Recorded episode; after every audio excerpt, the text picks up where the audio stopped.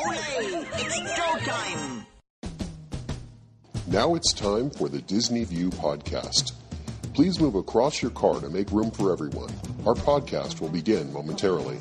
Join Dave as he makes his Grand Circle tour around the Walt Disney World Resort. Dave is a dreamer and an engineer who enjoys the magic and wonder of it all, but understands Disney's place in history and respects the legacy that's been left. Come along and hear Dave's thoughts about Walt Disney World, and see it through Dave's eyes. Please stand clear of the podcaster. Por favor, manténganse alejado del David. And now, here's your host. Hey everyone, it's Dave. Welcome to another edition of Dave's Disney View Podcast. Well, I wanted to catch up on some news. I've kind of missed out on some news over the last little while, and the news is ever evolving out of the Disney company. There's so many things happening and so many moving parts because of the size and speed of the company that I thought it was time I catch up on some news. So I wanted to start off with talking about the Magic Kingdom. There was a plan out there for the Hyperion Theater, and that was going to be a new indoor venue that they were going to put behind Main Street, sort of in the area between, if you look at a map, it's between Main Street and Tomorrowland, sort of in the parking lot area there that's kind of behind it if you're looking at like the satellite view. It's actually back where if you're there late at night and you're exiting the park and they take you off the pathway between Tomorrowland and Main Street, they take you on the pathway behind the Magic Kingdom, it's going to be sort of back in that area. There was a little theater back in there. It was an open-air venue that they had back there for a while that they were using for various shows. And that would be in the same location generally. They would take over part of the parking lot, and they would have like an exit off of Main Street that would take you back to this Hyperion Theater. Well, interestingly, the theater has sort of disappeared from the discussion, and it's no longer being actively discussed as something that Disney's going to be building. Now, whether they go ahead with it or not is sort of anyone's guess at this point, but it looks like perhaps it's not going to go forward. They're spending their time, energy, and money in other places. Now, for example, the one of the things that they had talked about putting back there was the Night of Joy concerts that they have. These are some Christian concerts they do around the holidays. And it was a fairly successful thing that they were doing for a long time. They had moved it around. It originally started in the Magic Kingdom, moved to, I believe, over to the Wide World of Sports for a while, and then they abruptly canceled it. I believe that was one of the things that they wanted to put inside the Hyperion Theater, so they had another location for it, another venue they could put it in.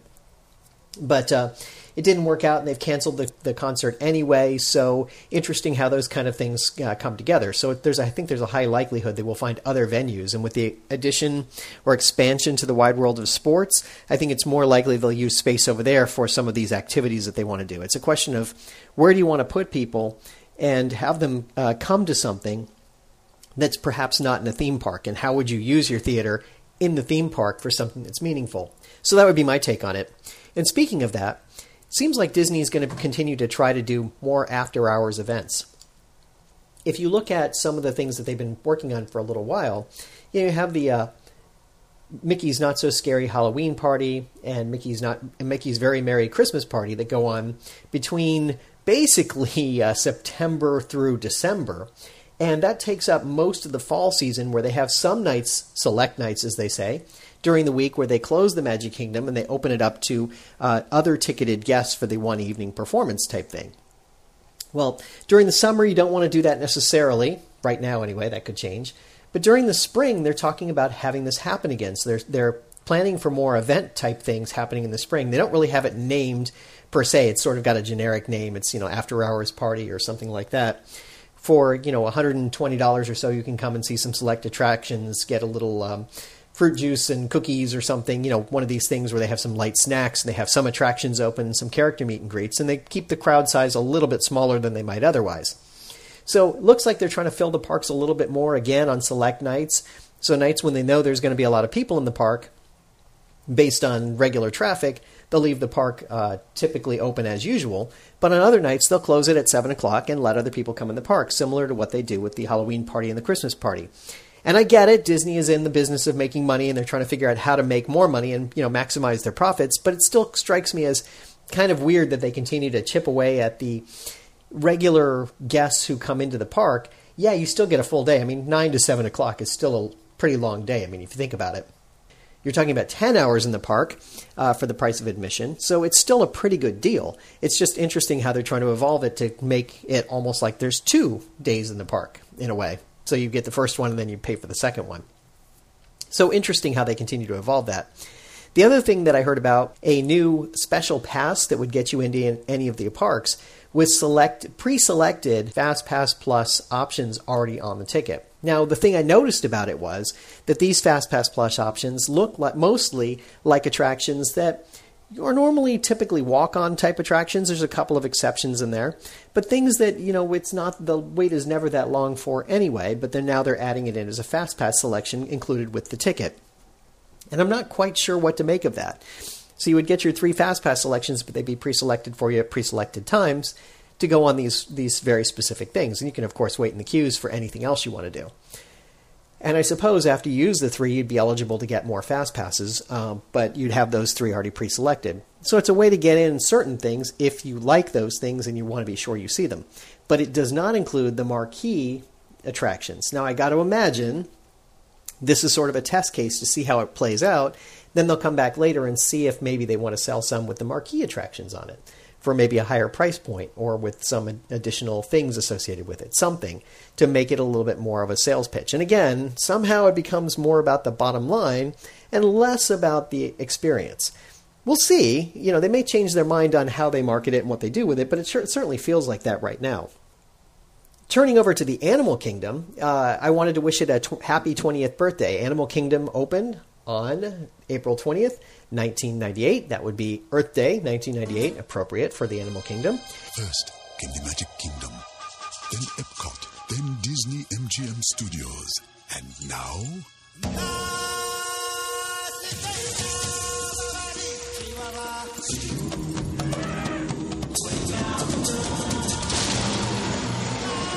Introducing the most adventurous Walt Disney World theme park ever. Disney's Animal Kingdom. The imagination of Disney gone wild. And remember... Nakazoo! Nakazoo!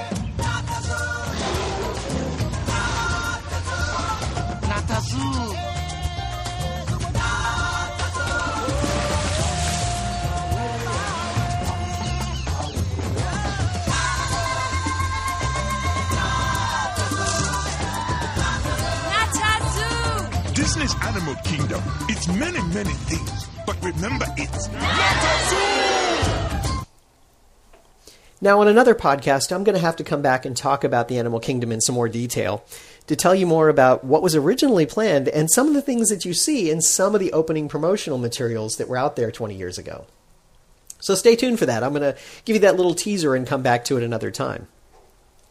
Also in the Animal Kingdom, they've changed the Flights of Wonder attraction to now be Up, a Great Bird Adventure. And it's similar to what it was with the similar types of birds and so forth, but now the Up characters are there. So Russell comes out on stage along with the dog, of course, and they take part in the adventure too. So it's got an Up theming to it. And again, back to why can't it just be the Animal Kingdom? Why does it have to have theming about, you know, some particular character? But it does make sense in a way, I guess. Because, you know, they did go back to South America and they did, you know, visit and see the big bird. So I guess it makes sense. Toy Story Land is nearing its opening on June 30th. And it was kind of funny. They had a turn of phrase that they used when they were installing the Woody statue outside. And it was almost kind of funny. I don't think it was intentional, but Disney said they were erecting a giant Woody, which just sounds pretty funny on the surface of it. But as they installed the Woody character there outside the Toy Story Land, they put that marketing material out there. Something else in the Hollywood Studios, I was noticing, I had pointed out before that one of the interesting things was they had put together all this planning for the Star Wars Land, but it was kind of weird the way it was oriented because you had the Muppet Vision 3D kind of in the way, and you have some other things where there's an odd orientation and you can see into other lands, and it looked kind of odd. Well, Disney did what Disney does best. They fixed the aesthetics to a large degree. They started planting a bunch of trees to line out the area so that you can't see other areas from one area. And it looks like they're fixing the entryway so that you have to kind of go up and around to go to the Muppet Vision, where you go straight through to go to Star Wars Land. So I think they're fixing it in that sense. And it just, like I said, it looked really weird, But trees make a big difference, and that's been the hallmark of Disney for a long time, to put trees out there. When they don't have any other way to fix some of the aesthetics, they just line the area with trees, and it kind of changes the sight line so that you're looking at what they want you to look at. So kudos to them for fixing the small problem that was there. I think I mentioned before that the Agent P game, they no longer have the kiosks out for the game. And now you can actually access the game through the My Disney Experience app, though you can actually just go directly to the website, because that's what it does too. It directs you to the website. And the website is agentpwsa.com. And if you go there, you can play the Agent P game. So if you're not in the parks, you obviously can't interact with it, but you can watch some of the Phineas and Ferb videos that come along with it as you're standing around and just playing with your phone.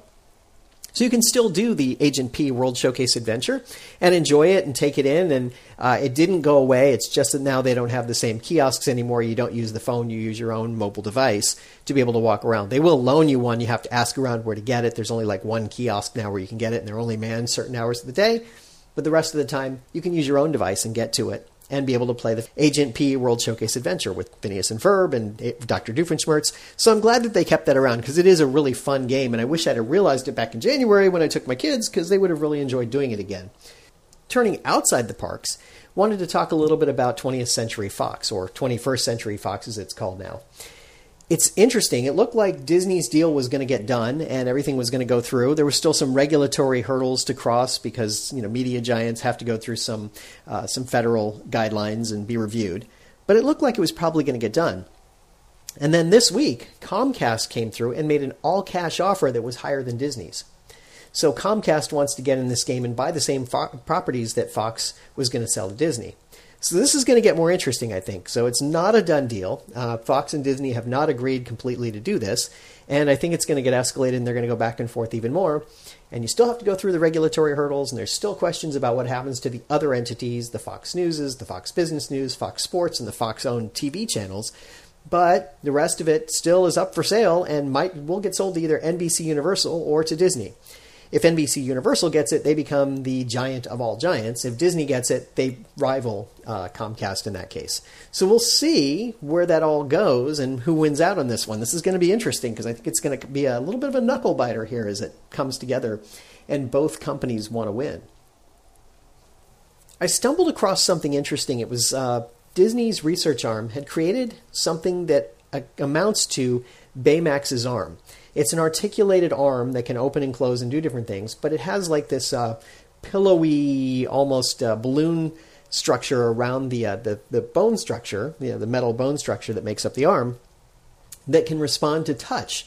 And it's really kind of interesting. So it looks very Baymax-like in the way that it moves and the way it articulates and the things that it does. And because it responds to touch, it can actually deflate and inflate just a little bit and figure out how much grip there is and what's going on. The concept is cool. I'm not sure how they're going to use it or how they think they might use it, but I like the concept that they've actually created something that they had sort of thought of in a movie sense. So kind of neat. We'll see if it actually turns out to be something interesting. So even the articulated fingers, when they close, they actually are pressure sensitive, so that they'll release a little bit of their pressure inside the fingers so that they deflate just slightly so they don't hurt whatever they're picking up. Very cool. So I want to see where they go with that technology and how they decide to leverage it, or whether they can use it for something. Then I also saw something about a virtual reality jacket that Disney was working on. What they do with it is they actually created a virtual reality type mask that you put on, so something similar to some of these virtual reality glasses. And you put them on, and it gives so you're seeing something. You've got the earpieces in, so you hear something, and then they do the jacket to make it feel like something. So it's really kind of cool, and they're saying it goes beyond the idea of playing a video game or watching a movie, because now it gives that heightened sensation. It's being developed by the researchers at Disney to help take the VR experience to another level at a time when the adoption rate has been slow. Connected to computer software that controls a series of inflatable compartments, it can reproduce a variety of sensations, adding new kinds of perception and depth to VR. Along with researchers at MIT Media Lab and Carnegie Mellon University, Disney hopes the jacket can augment VR experiences typically limited to visual displays seen through the headset's simple hand vibrations felt through joysticks. The primary motivation of this research was to enhance the entertainment value of the headset-mounted display by providing on-body force feedback. the researchers wrote in a paper. The Force Jacket contains 26 inflatable compartments which can reproduce more than a dozen feel effects, such as a hug, a punch, or a snake slithering across your body. These sensations are created by modifying the speed, force, and duration of inflating or deflating the airbags. So if you think about that in combination with what I just said about the Baymax idea, these things are very similar, right? They're kind of related in a way. So it's really kind of interesting that Disney is kind of taking on this idea and working very closely with MIT and Carnegie Mellon to come up with some solution here. A different sort of approach to the entirety of how we think about virtual reality, because the one thing that's missing is the sensation that you're actually immersed. You can see it and you feel like you are, but you don't have the sensation. The rest of your body is not there. You're disoriented and your head feels like you're there, but the rest of your body doesn't. So this takes it a step further, which I think is kind of cool. All right. And finally today, I wanted to talk about the monorails in Walt Disney World. And, you know, the monorails that they have currently, they're the Mark 6s. They came in on the line about, 1992? So they've been there for about 25 years or so. And these monorails are aging. And Bob Gurr recently at a conference called them duct tape monorails, which I thought was an interesting turn of phrase for him. But I think it kind of fits because you've heard stories about, the doors not closing properly, things with some broken little things inside, problems with some of the computer systems resetting. Obviously the machines themselves are old and wear.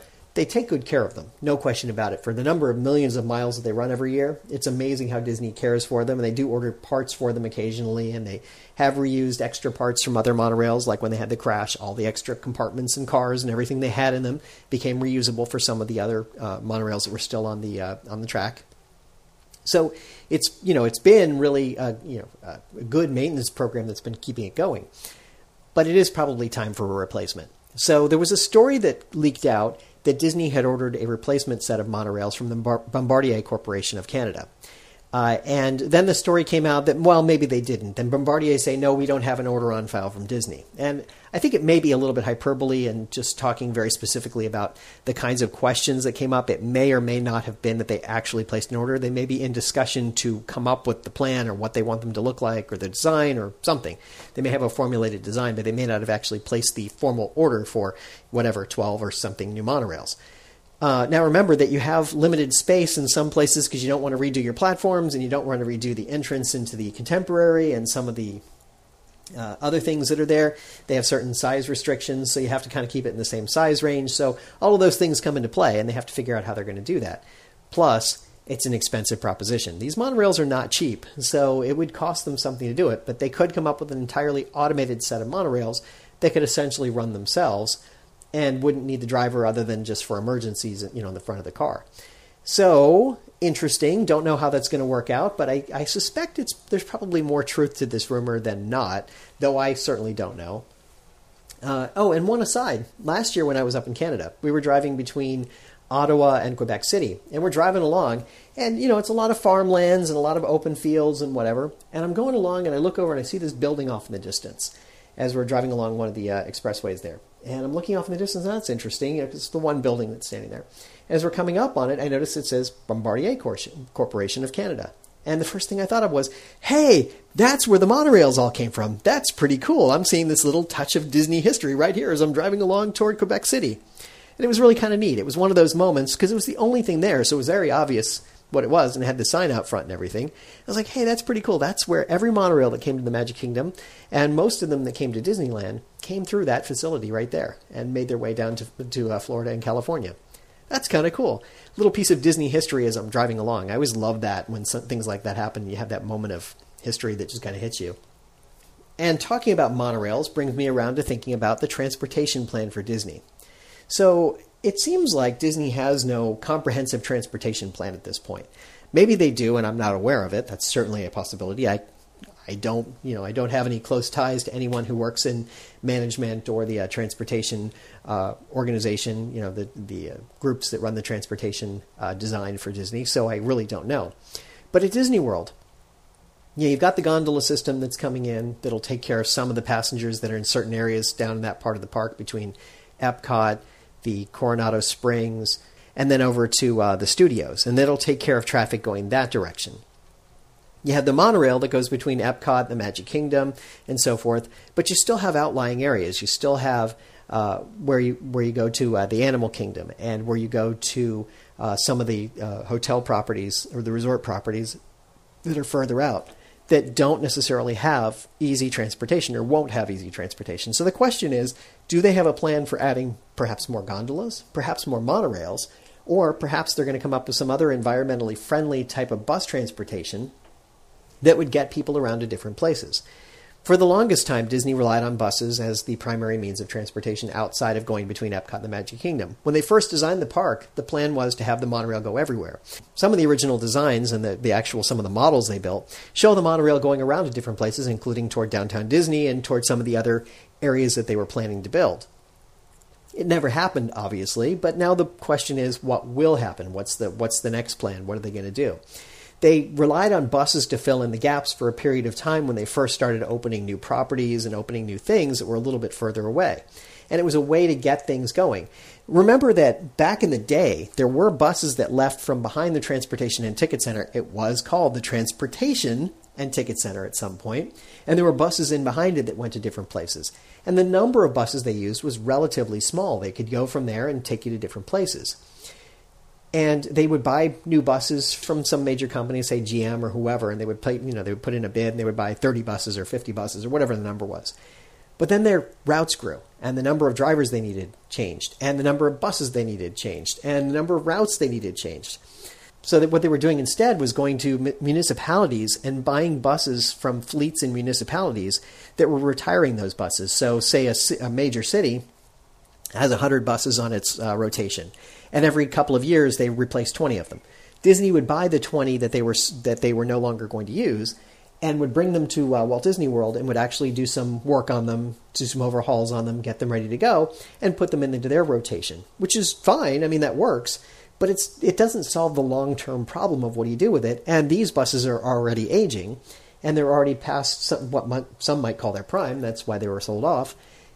Though they're still fully functional and can be used, but then again, they're not environmentally friendly. And so what do? You know, where's the balance there? So I wonder if Disney has a plan for what they're going to do for Transportation 2.0 and how they're going to get past this and start doing something that's a little bit different other than driving bus after bus after bus.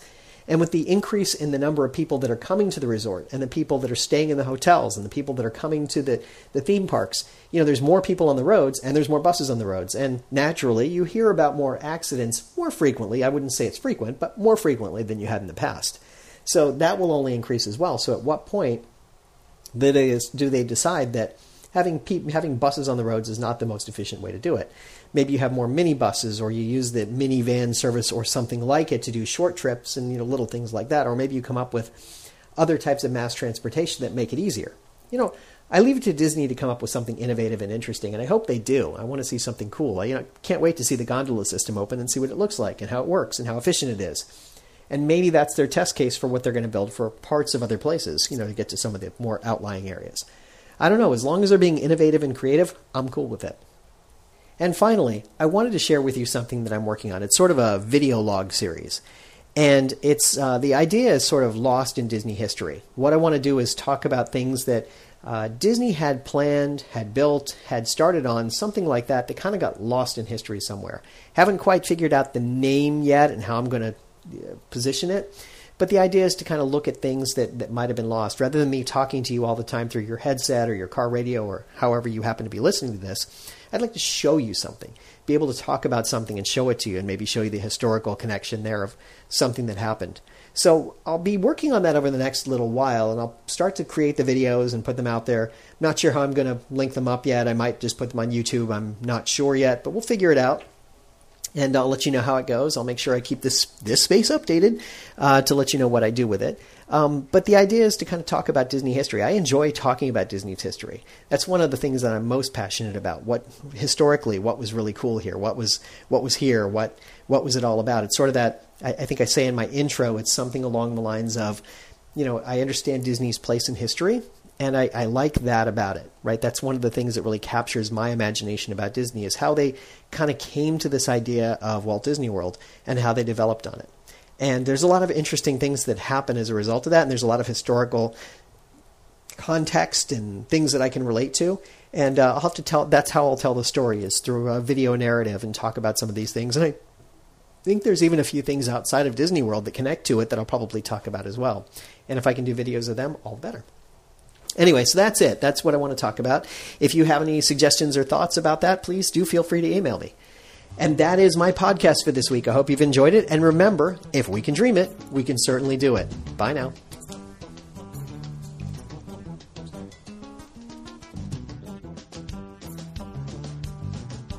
Thank you for tuning in to the Disney View Podcast. We hope you had a pleasant stay and arrive home safely. Please remain seated until your ride vehicle stops completely. Then, gather your personal belongings and step out onto the moving platform. And yes, I know it went by so quickly, but don't worry. One of the nice things about traveling on this podcast is that the journey is just beginning. Show notes are available on DisneyWorldPodcast.net. While there, please check out some of our affiliates. You'll also find links to Dave's iPhone and iPad apps. There's an app for pin trading, one for finding hidden Mickeys, and an app for finding and tracking pressed pennies around the Walt Disney World Resort. And you never know just what Dave is working on next. If you have questions, feel free to drop Dave an email at davesdisneyview@gmail.com. Original music you're hearing in this podcast is Oslo Doom by Gilberto Gil. Of course, this is a fan podcast and in no way affiliated with the Walt Disney Company.